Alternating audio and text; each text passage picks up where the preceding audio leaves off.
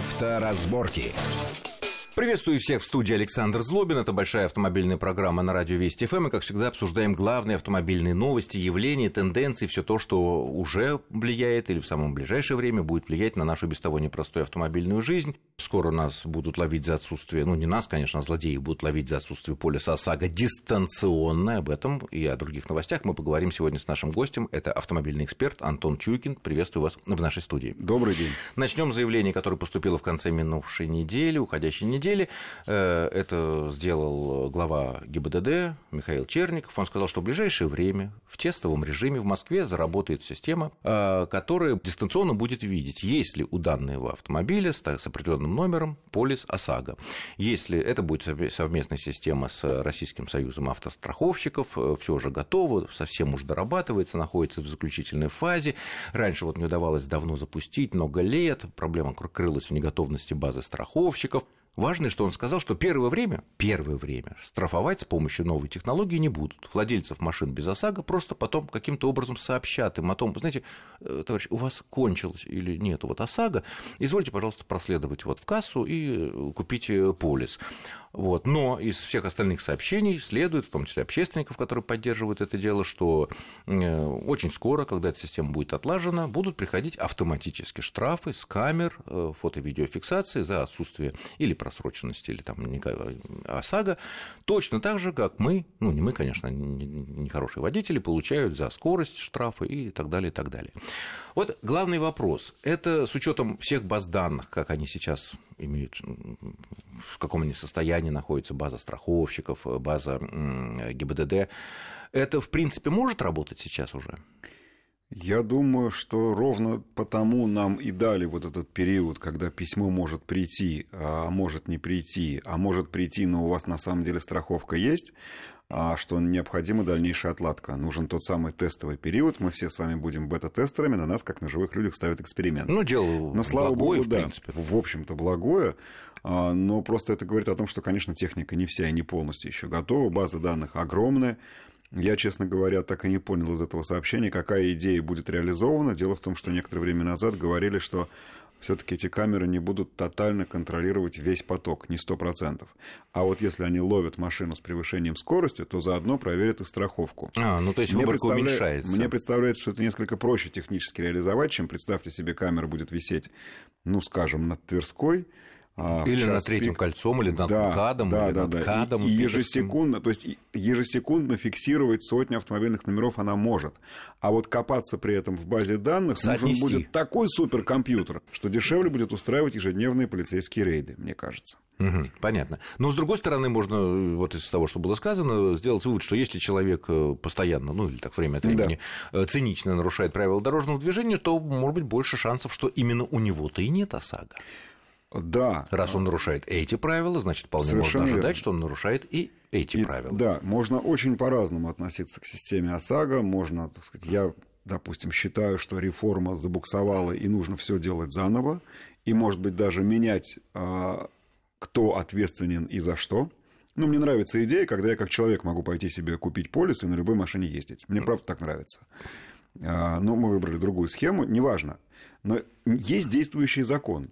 И что бы я там про него не думал, это закон. Поэтому давайте его выполнять. Вот этот бравада, да ваша ОСАГО все равно не работает, поэтому я пойду за 1000 куплю бумажку. Ну, купи, скоро тебе прилетит штраф, и суммарно будет больше. И это, наверное, хорошо, потому что вот мы все, конечно, расстраиваемся, когда приходится платить сколько-то там тысяч рублей ежегодно за этот полис, но когда в нас въезжает какой-то охламон, у которого нет полиса, и мы, а у нас, допустим, нет ГАСКО, это проблема. И мы начинаем тут либо судиться, либо драться, либо, я еще не понимаю, паяльники доставать. Ну, то есть уже большие сложности. Поэтому лучше, наверное, всем нам выгоднее, если у всех будут настоящие действующие полисы ОСАГО, а у кого нет, ну, изволь платить штрафы. Ну, то есть это тот самый контроль, который неминуемый, и к нему нужно спокойно относиться. И эти, и другие наши нарушения будут все больше, значит, слежение за этим будет приложено на плечи, на глаза большого брата. Который не подкупен.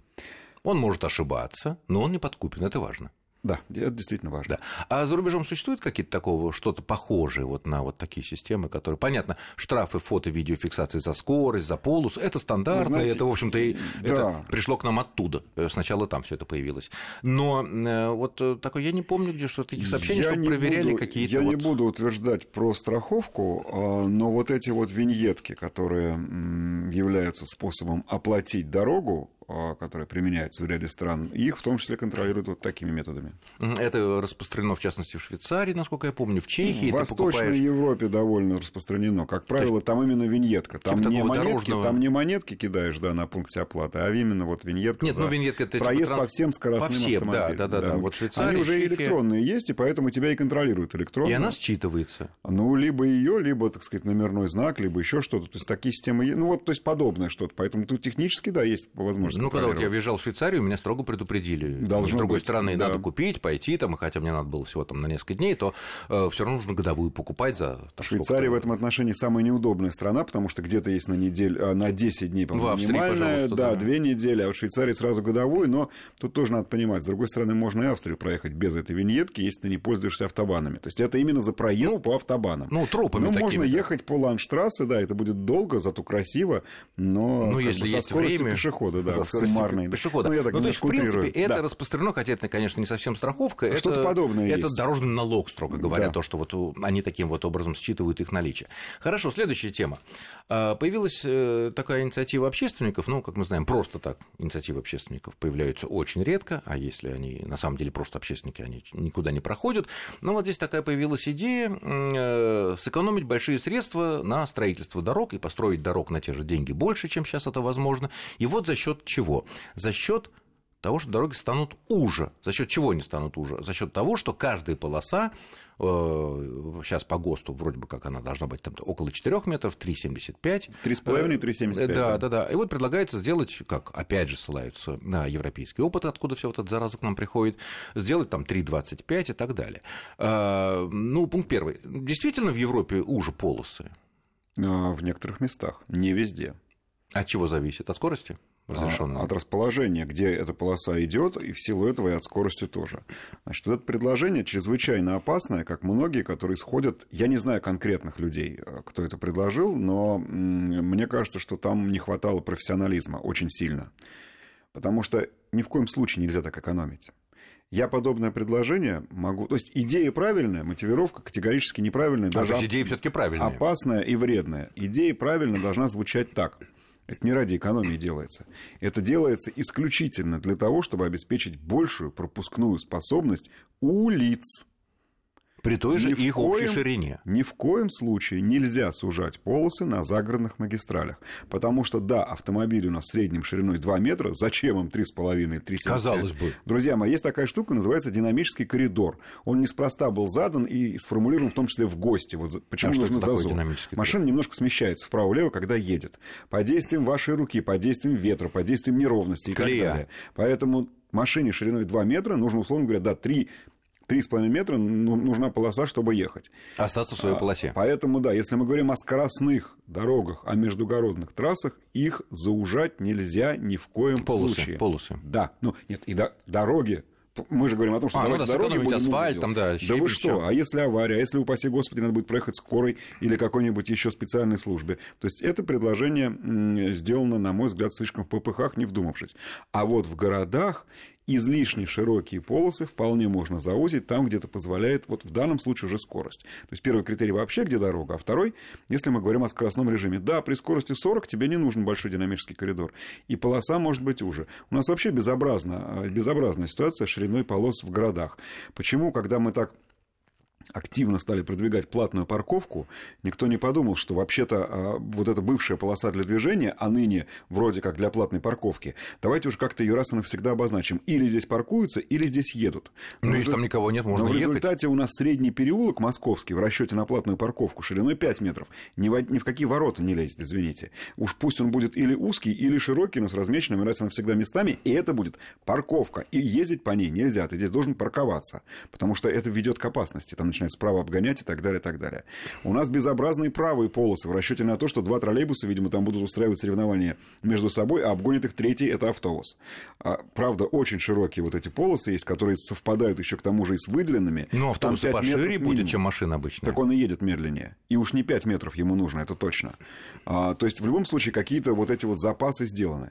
Поэтому мне кажется, что на городских улицах, там, где мы можем... Вот мы некоторое время стали делать реверсивные полосы. Слава богу, вредная идея, поняли, что опасно, убрали. Там, почему? Проспекты Мира, Ярославки, да, и так далее. Висит же, знаю, это самое... А либо зеленый, себе, либо что красный. С реверсивной полосой мы, к сожалению, пока не имеем таких замечательных технологий, чтобы поставить отбойник. А это значит, что машины расходятся на расстоянии 1 метра друг от друга со суммарной скоростью до 160 км в час. А в варианте Москвы, извините, получается и до 200. Отбойник, который передвигается, что ли? Который просто разделяет встречные потоки. Без него нельзя. Нет, но если реверсивная полоса, то она как может быть отбойник? Ее вообще не должно быть в данном случае. Там, где мы говорим о скоростной, даже внутри городской дороги. Поэтому вот от этой идеи отказались, и ширину полос тоже нужно выборочно применять там, где это необходимо. Предположим, давайте возьмем там Большой каменный мост. Пробка, может быть, дальше существует возможность как-то ее более-менее разрулить, но на самом мосту посчитать количество полос, учтя среднюю скорость, с которой там двигаются, а это вряд ли больше 60, а скорее всего и 40 км в час, посмотреть, можно прибавить полосу. Мы, как говорим, отнимаем у автомобилистов в пользу общественного транспорта выделенную полосу. Но давайте посмотрим, какая у нас ширина, и, может быть, удастся, не отнимая, за счет вот этой вот меньшей ширины полос в городе сделать, 3,25, допустим, может быть, 3 метра. Не тоже число полос оставить тоже число полос при учете, что здесь будет сравнительно невысокая средняя скорость движения.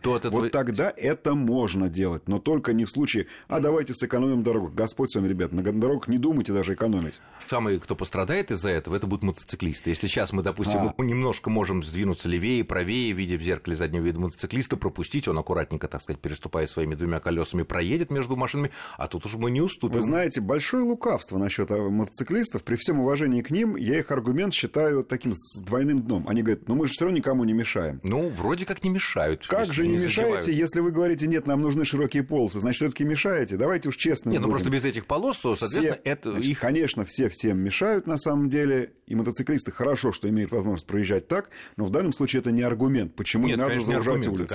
Значит, давайте мы их все-таки заузим, чтобы у нас больше поместилось, а вы в какое-то время проедете не в междурядье такое, как бы несуществующее понятие, а все-таки друг за другом. И кроме того, нельзя забывать, что даже при нынешних наших широких полосах они все равно нарушают правила интервала. Все равно интервал меньше, чем должен быть. Это ошибка, нет. Он не прописан, конечно, нигде. Вот именно, поэтому они формально ничего не нарушают. Да. И нельзя... Даже если они движутся буквально в 10 сантиметров от нашего зеркала. Да, там исключительно... Знаете, немножко отвлечемся, поскольку вопрос частый, сейчас мотоциклистов полно на улицах. Ужас страшный.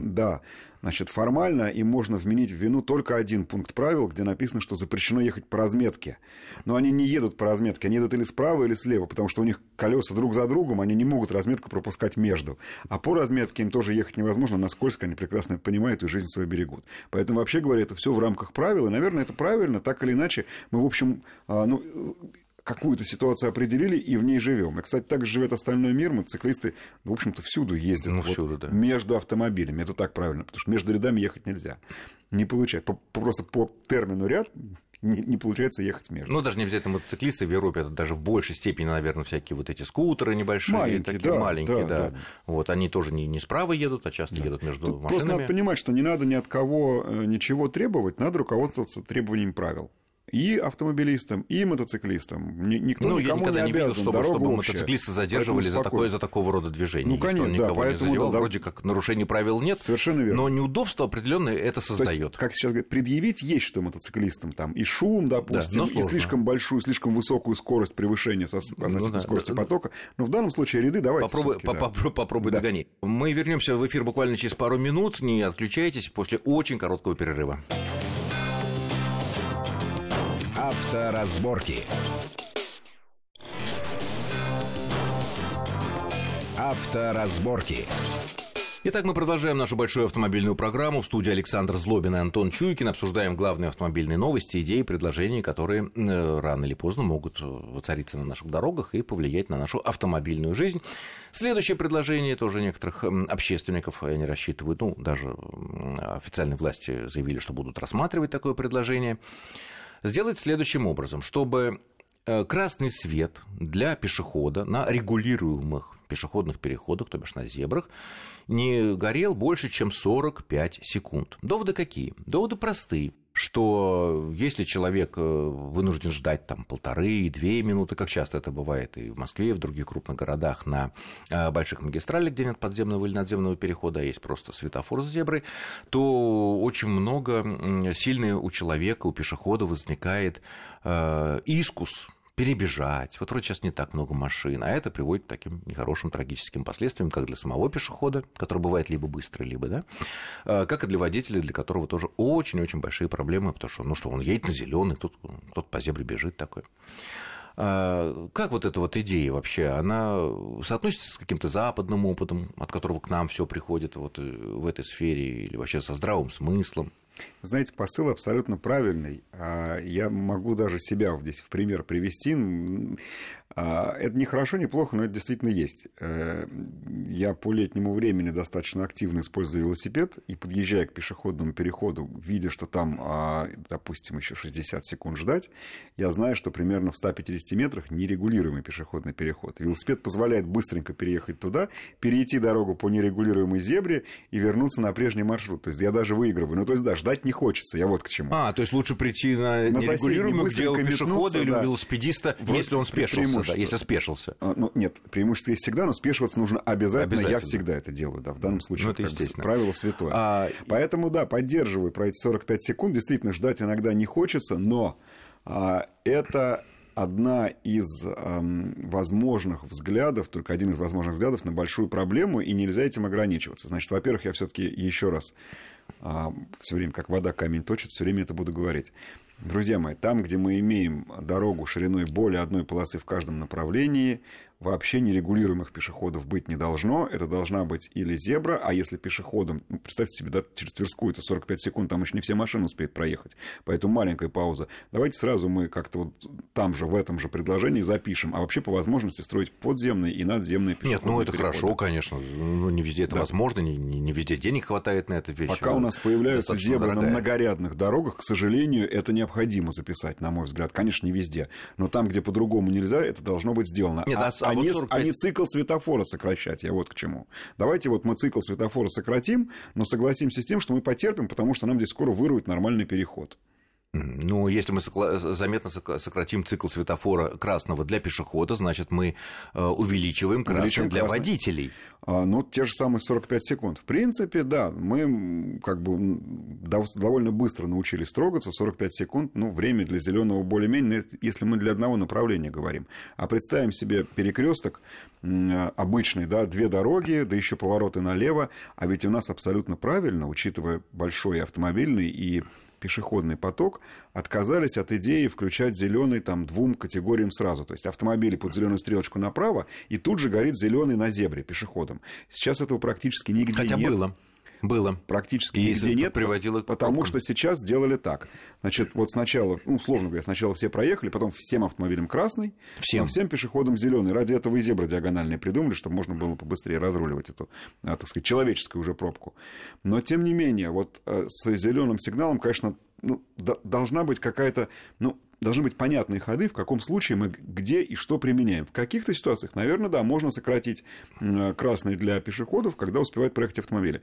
На небольших дорогах. Допустим. В других ситуациях надо вот как хочешь, как угодно, но строй пешеходный переход. Но в конце концов не получается вырыть. Но давайте надземный сделаем, это в разы дешевле. Но надземный тоже не везде возможно построить. Ну, тем не менее, иногда надо. Вот, необходимо. Как вот идея... Там, как правило, да, можно. Что касается опыта на какого-то европейского, его могу привести. К сожалению, он у нас совсем редко применяется, но в общем, довольно успешен. Кнопка. Только что, да, совершенно верно. Только что смотрел, как устроены выделенные полосы в Португалии. Там автобусы едут не по крайней правой полосе, а посередине, в городе Порту, например. А высаживать как? Соответственно, у них есть островки. К островкам ведут пешеходные переходы. Магистраль довольно напряженная, но пешеходные переходы периодически нужны. Приехал автобус, высадил, им нужно перейти. Посередине. Да, и вот я шел вдоль длинной-длинной улицы, там этих 10 остановок, условно говоря, на каждой этой остановке есть светофор, вечно зеленый для автомобилей, но с кнопкой для пассажиров автобуса. То есть, когда... Он вышел, нажал, постоял еще секунд 30, ему все зажглось и перешел. Ненадолго. Должны быть компромиссы все-таки, на мой взгляд. Вот 45 раз навсегда не хочется. А какой смысл делать, кстати говоря, островок для автобуса, для остановки посередине? А зато всегда абсолютно ходовой правый ряд, в том числе для автомобилей, совершенно никаких проблем повернуть направо, остановиться, такси высадить, пассажира, выехать из двора и так далее, потому что в Москве... А налево, если повернуть, в Москве надо... настоящая проблема. А налево все-таки намного меньше. У нас левоповоротное движение, оно вообще, как правило, в Европе и у нас, ну, как бы стараются от него меньше уходить. Меньше поворотов, да. Да, левый поворот сложнее. Либо через круг, либо через... Конечно, через разворот, да, какой-то вот такой вот.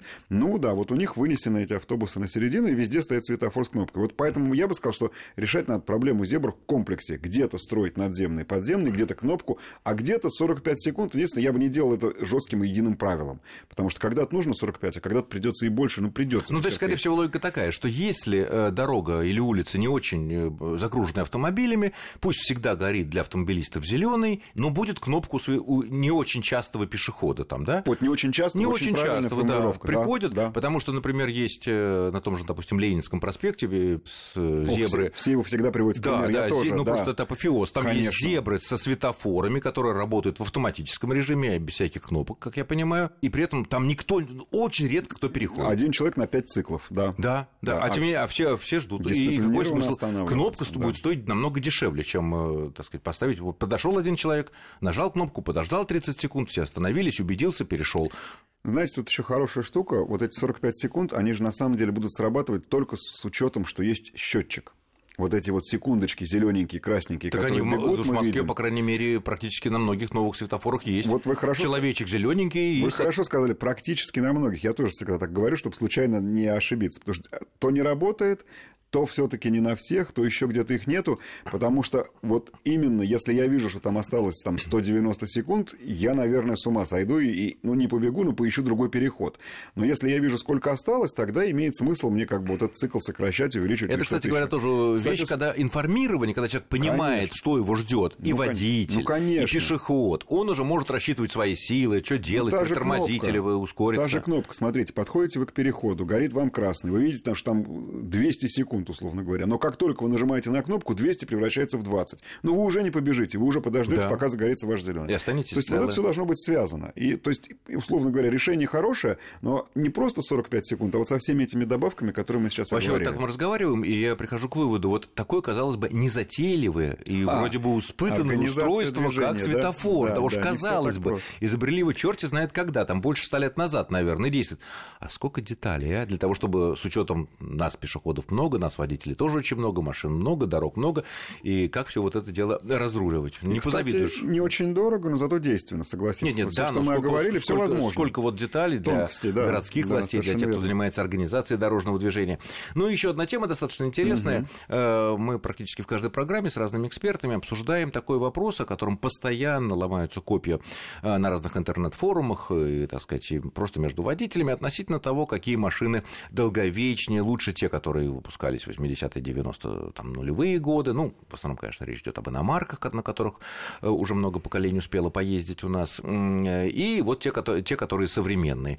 И, среди прочего, ну, мы обсуждали коробки, двигатели, более долговечные. А вот кузова. Вот говорят, сейчас... машина. Ну, фольга фольгой. И ведь действительно, любую современную машину за редчайшими исключениями пальцем, ну, прогибается это самое. А вот раньше-то, говорят, на Волгах, там, я не знаю, был такой металл, что такое, что просто ого-го какой. И тут вот какие-то западные люди провели эксперимент, какое-то издание, и столкнули машины, хорошо сохранившуюся, так сказать, не ржавую, ничего там, недавно, может быть, даже только собранную где-то там в третьем мире, машину старого образца с толстым металлом и машину современную с фольгой. И результат просто обескураживающий. Современная машина, капсула цела, хотя передок весь смят, да, лобовое столкновение такое. Вот. А старая машина с толстым, казалось бы, металлом просто, ну, не в труху, но просто сплющила, в общем. А главное, что убила находившихся да, внутри. Да, да, да, да, да, да. Предполагается, что если там кто-то... Она, может быть, даже более целой будет выглядеть снаружи, но при этом куда более опасной. Я же вам скажу вот что. Не надо мерить безопасность толщиной металла. У «Волги» 21-го действительно был очень толстый металл, особенно если подходить и мерить его так пальцами, да, вот, и смотреть, прогибается или нет. Была настолько недоработанная технология производства 21-х кузовов, там настолько были ужасные решения конструктивно и технологически, в некоторых местах, когда три слоя металла пытались проварить вместе, это не проваривалось, и снаружи тебе казалось, что металл толстый, все это рассыпалось, только он или ржавел, или не держал, да, или то и другое, поэтому толщина металла еще не вся. А сейчас все вот это специально делается для того, чтобы было такое мягкое, фазовое, и главное, сминание, если в случае столкновения, главное, чтобы человек, люди, пассажиры, водители остались целы. К сожалению, время наше подошло к концу, я благодарю нашего сегодняшнего гостя, это был автоэксперт Антон Чуйкин. Антон, спасибо огромное за интересный, познавательный и полезный для многих разговор. Ну и вам всем счастливо, удачи на дорогах, будьте аккуратны. С вами был Александр Злобин. Пока. Авторазборки.